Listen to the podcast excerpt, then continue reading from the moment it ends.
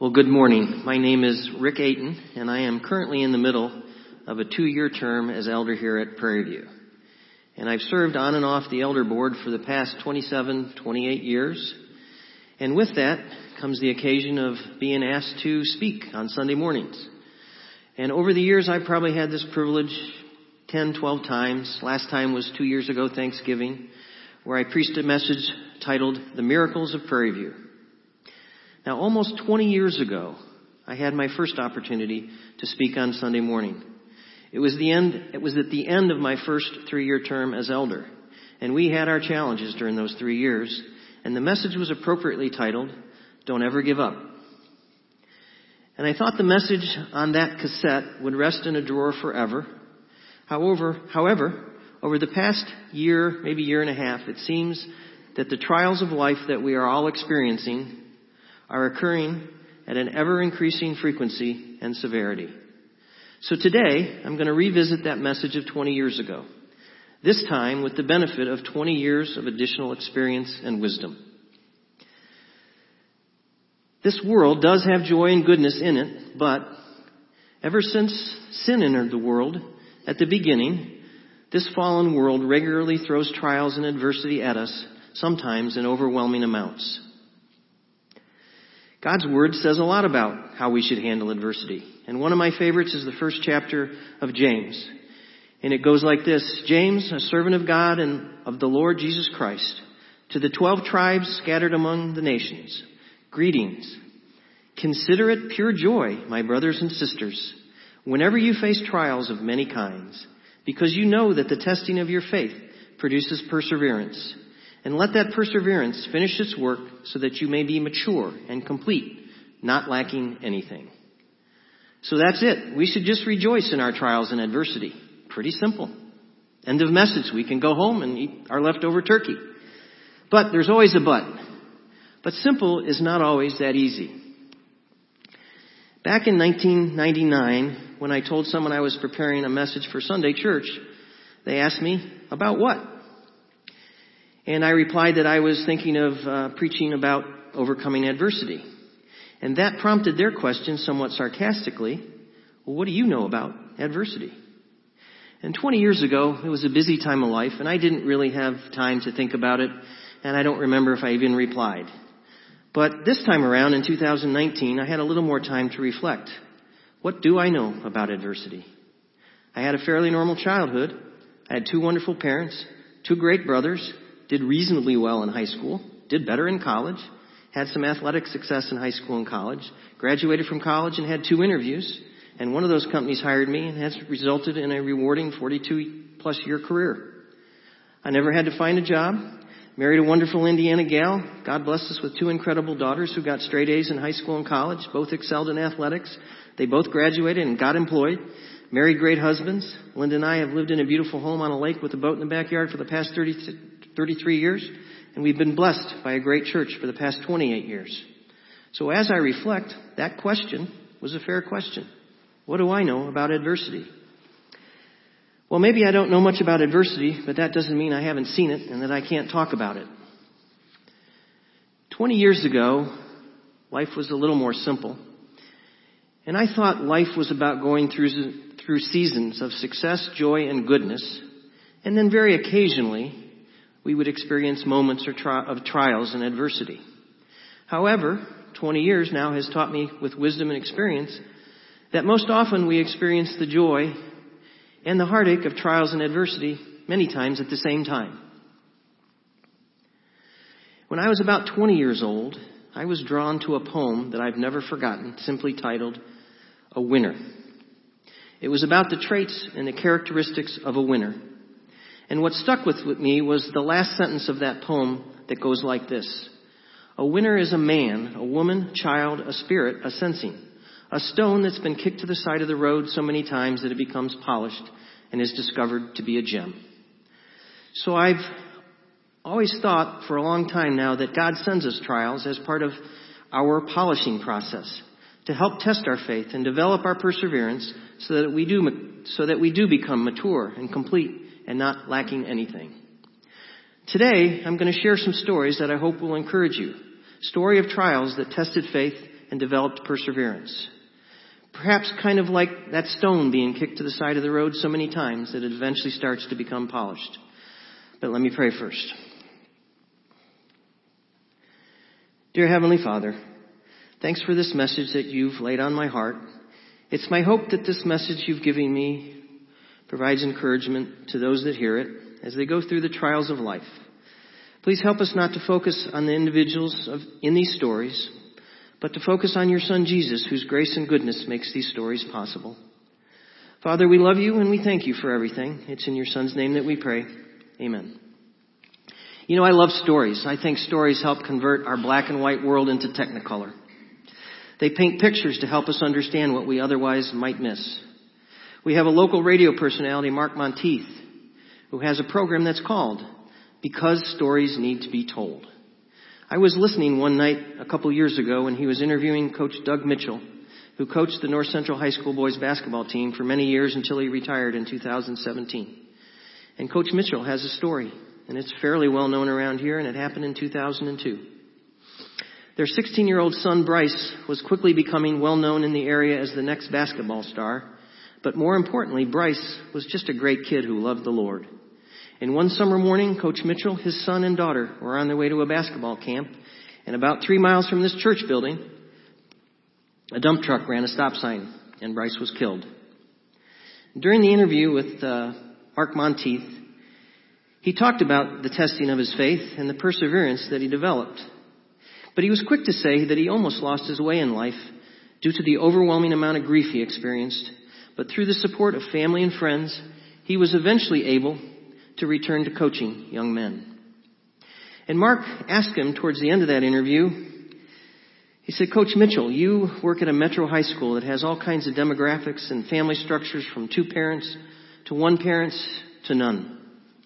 How do you cope with and handle the myriad of excuses, the poor attitudes and the behavior in the young men that you coach? And Coach Mitchell said, I simply tell the young men my story and then I look them in the eye and I say, everybody's got a story. What are you going to do with yours? Everybody's got a story.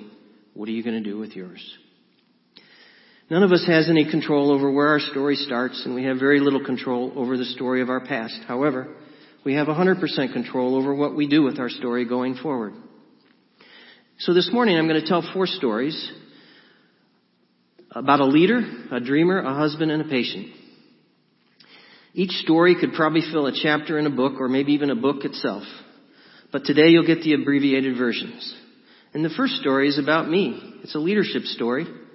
Linda and I arrived here at Prairie View and we became members in 1991. In 1996, I was nominated for a three-year term as elder to begin in 1997. I was kind of surprised and honored, but mostly uncomfortable.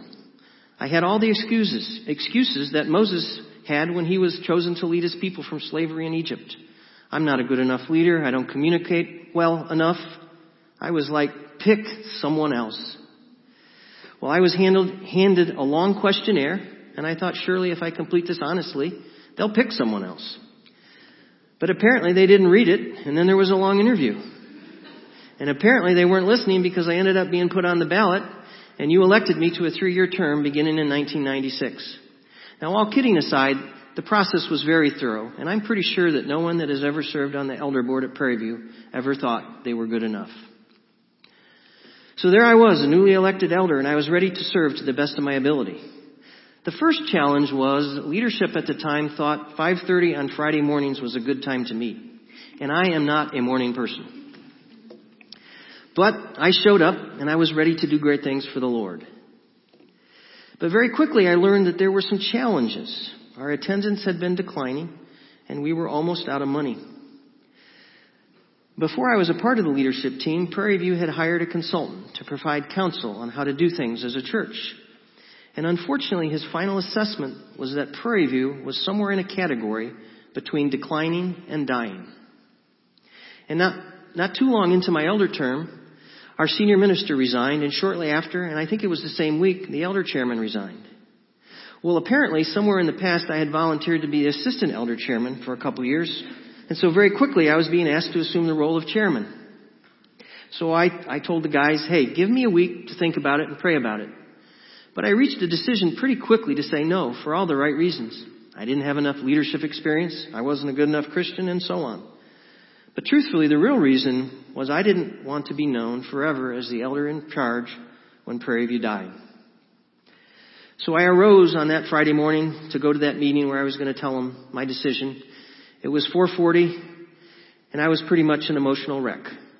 And my routine for these early Friday morning meetings was to stop at a village pantry on 10th Street in Noblesville, that's not even there anymore, for a cup of coffee. But on this particular morning, I had no hunger or thirst and I just drove right on by. But as I did, I heard the prompting or the voice from God to reach down and he said, Hey Rick, if I can make a shepherd boy a king, I can help you be the elder chairman. And the hair in the back of my neck kind of stood up and I got little chills throughout my body and, um, but I felt at peace. And so I went to that meeting and history will show that I was the elder chairman from 1997 through 1999. And in that process, I tried to learn as fast as I could from other business and church leaders that I admired. And consistently, I heard the key to leadership was love the folks that you lead. And so that's what I did for three years, and by God's grace, we emerged a little stronger and more stable in 1999. And again, by God's grace, here we are, 20 years later, still doing ministry at another location right here at Allisonville Road and 141st. So the next three stories are about young men that I knew back in the 1980s. And the first story is a story about the dreamer. And back in the 1980s and early 1990s, I had a racing life.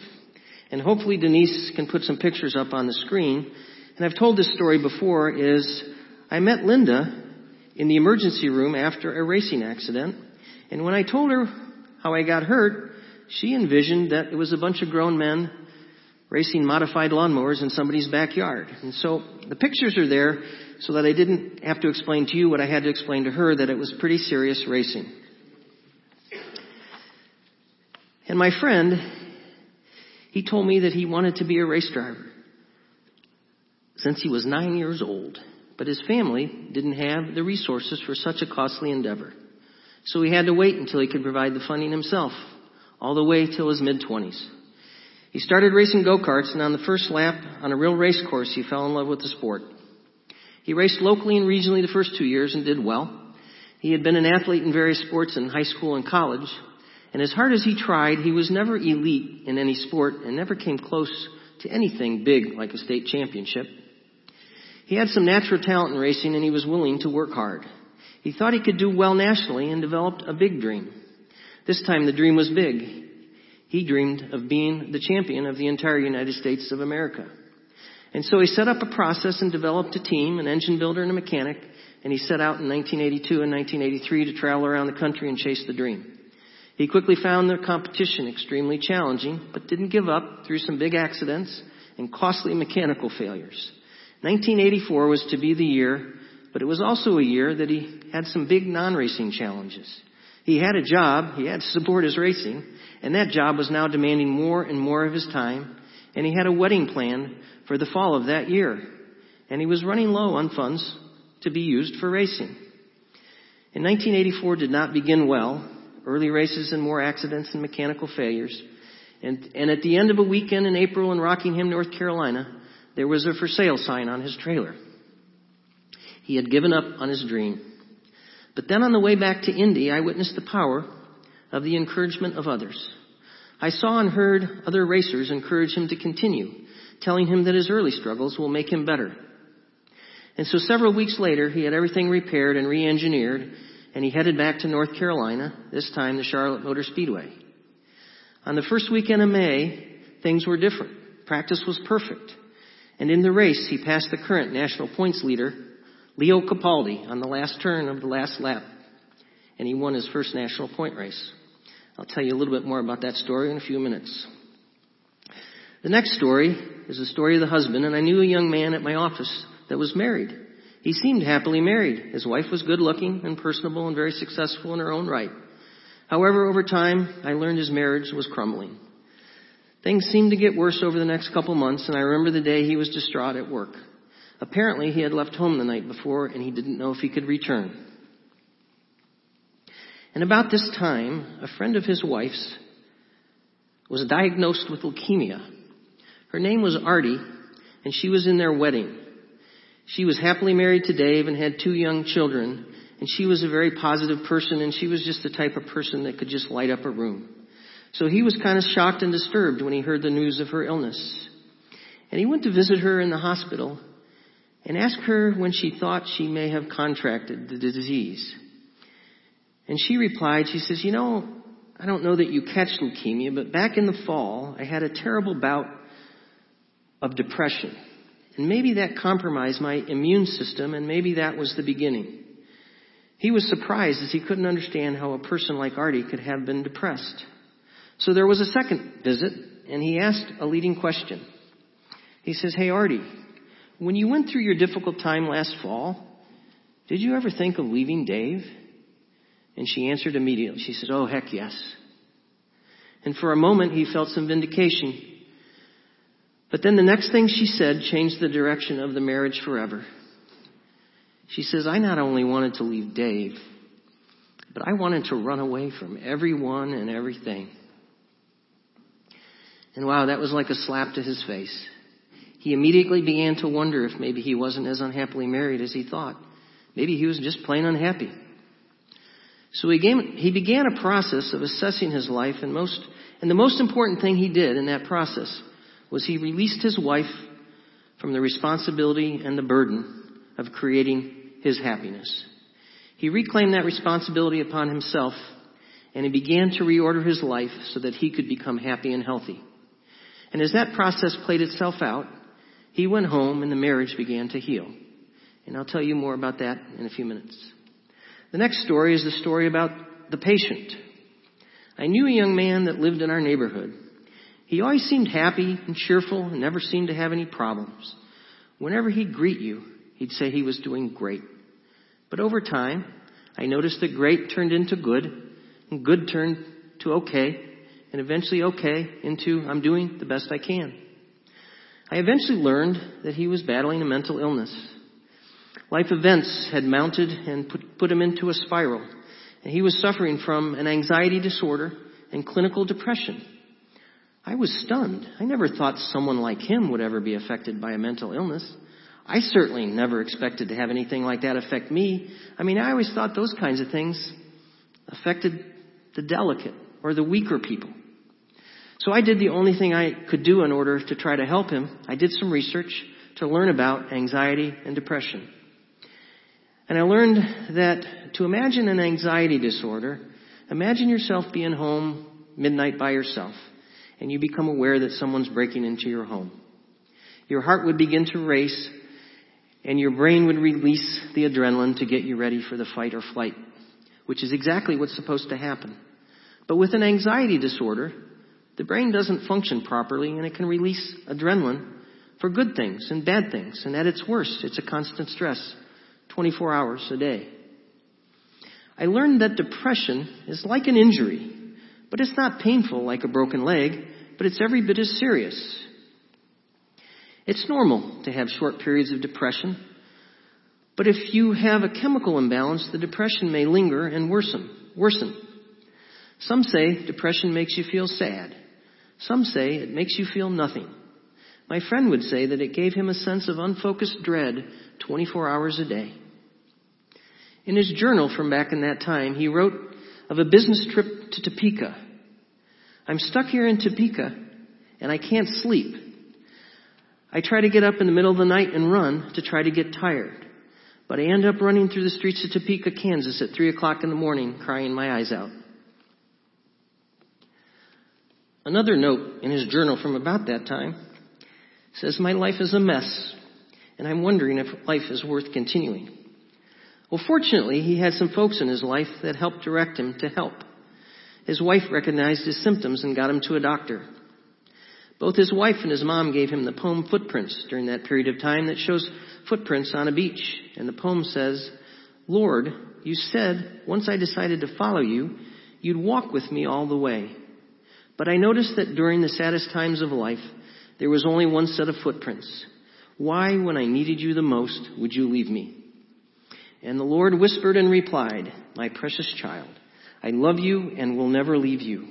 During your trials and testing, when you see only one set of footprints, it was then that I carried you. Sometime after he reached out for help and he had the benefit of medicine and some therapy, he had a glimmer of hope and he decided to pursue a business opportunity. He sought the advice of his physician who advised him against it. He said it would just add more stress. But by this time, my friend didn't think he had anything to lose. He decided he would rather fail in trying to do something instead of doing nothing and risk being broken and lonely at some place maybe like the Wheeler Rescue Mission. And so he immersed himself in the business opportunity, and that had an immediate benefit. He was so busy that he had less time to worry about himself. So there was no longer time to think about the cancer that he thought he might have, and so no need for another colonoscopy. And no need to worry about the headaches that convinced him he had a brain tumor, and therefore no need for another CAT scan. And his business was all about helping folks, and in that process, he felt a lot less alone as he learned that many people struggle with anxiety and depression. And at the end of the first year, although he was exhausted from working 60 and 70 hours a week, he would occasionally arrive home late at night and think back on the day and say to himself, you know, I think there were parts of the day where I actually felt normal. And by the end of the second year, it was apparent the business was going to be successful, and that helped his self-esteem. In year three, the anxiety and the depression was starting to lose its grip. And now I want to go back and tell you a little bit more about the story of the dreamer, the husband, and the patient. The dreamer, or the racer, went on to win six more national point races in 1984. And on New Year's Eve at the Breakfast of Champions at the Daytona International Speedway, he was crowned the World Karting Association National Champion. A championship he was able to repeat in 1985 and 1986. He went on to race in some other series, but when the children started to arrive, he called time out he says he's never officially retired, so maybe one day, maybe there'll still be a comeback. The husband that was ready to give up on his marriage and today would say that he's incredibly grateful that his wife didn't give up on him when he lost his way. He, he and his wife have now been married over 35 years and they've sent two incredible kids into the world that love the Lord. They're still in love and after all these years are best friends. I've heard that he will, well, maybe very occasionally, on a rare occasion, sit and watch a Hallmark movie with her and through him, she's become a football fan, and so they watch a lot of football together. The marriage has certainly had trials, but instead of tearing them apart, they grow closer through the trials as they are excited about their next stage of life, empty nesters, and hopefully someday grandkids.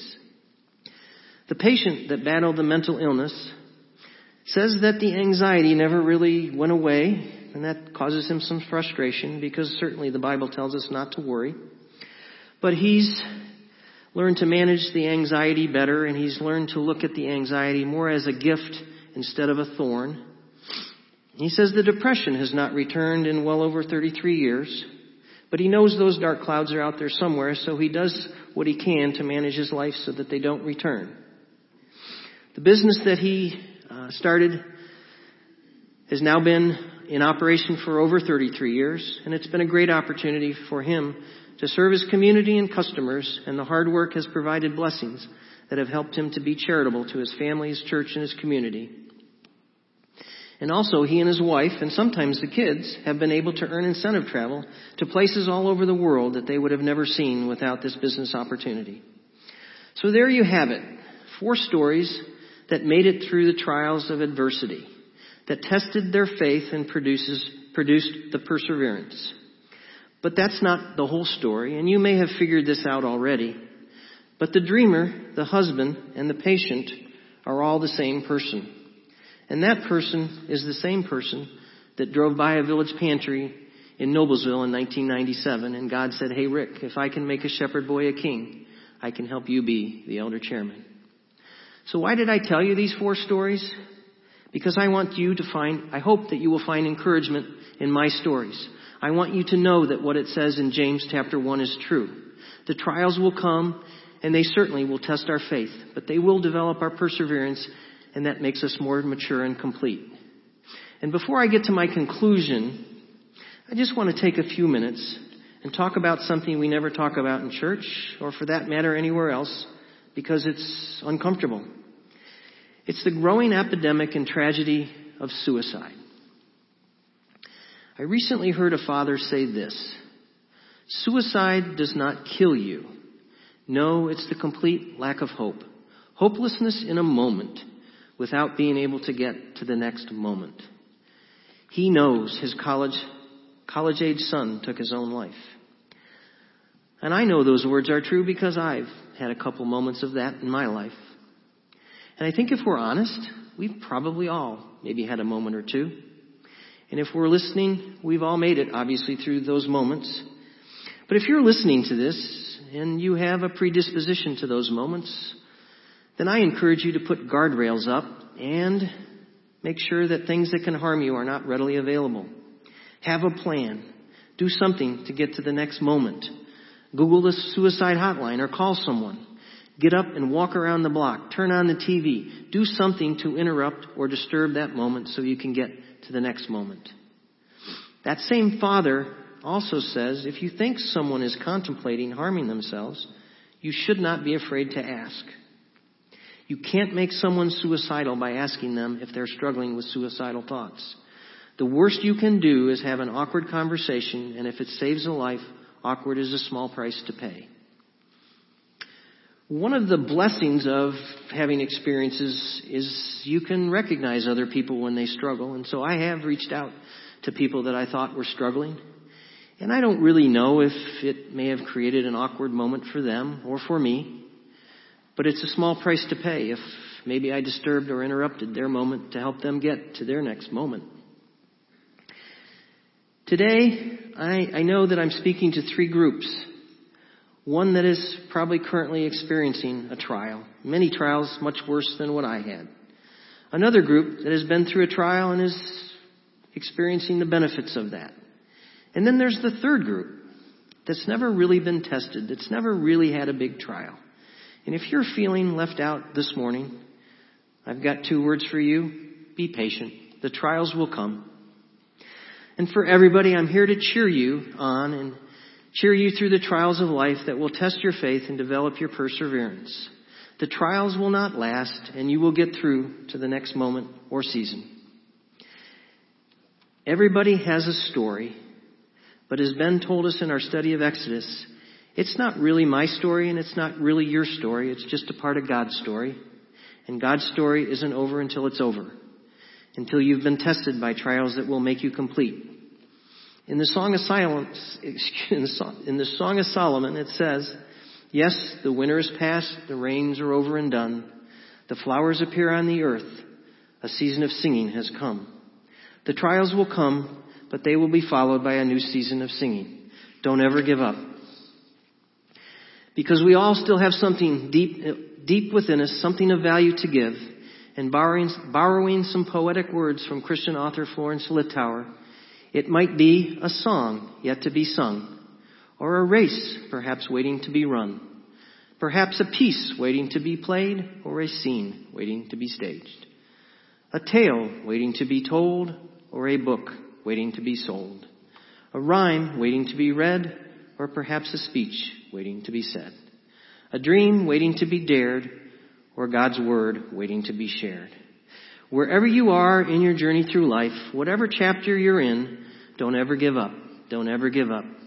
Until that day when you'll stand before our holy God and you're going to be there a lot like me, all beat up from the world that we're leaving, from the fallen world. We're going to be scratched, cut, hurt, nicked by, by this world. We're going to be a mess. But because of the saving blood of Jesus Christ, the precious blood of our Savior, that's not what God is going to see. He's going to see a polished version because we've been kicked to the side of the road so many times by the trials that we have become complete, mature, and not lacking anything. And God will discover a polished gem as we hear these words, well done, good and faithful sermon. Good and faithful servant. Amen. Let's pray. Dear Heavenly Father, thank you for the trials that you send our way. Forgive us when we don't immediately rejoice in the adversity. Help to give us the resolve to never, never quit, especially when things become more difficult than we think they should be. Help us to be strong in our faith. grow in our perseverance so that your lessons and trials can truly help us to grow, improve, mature, and eventually be complete, not lacking in anything. It's in your Son's name that we pray. Amen.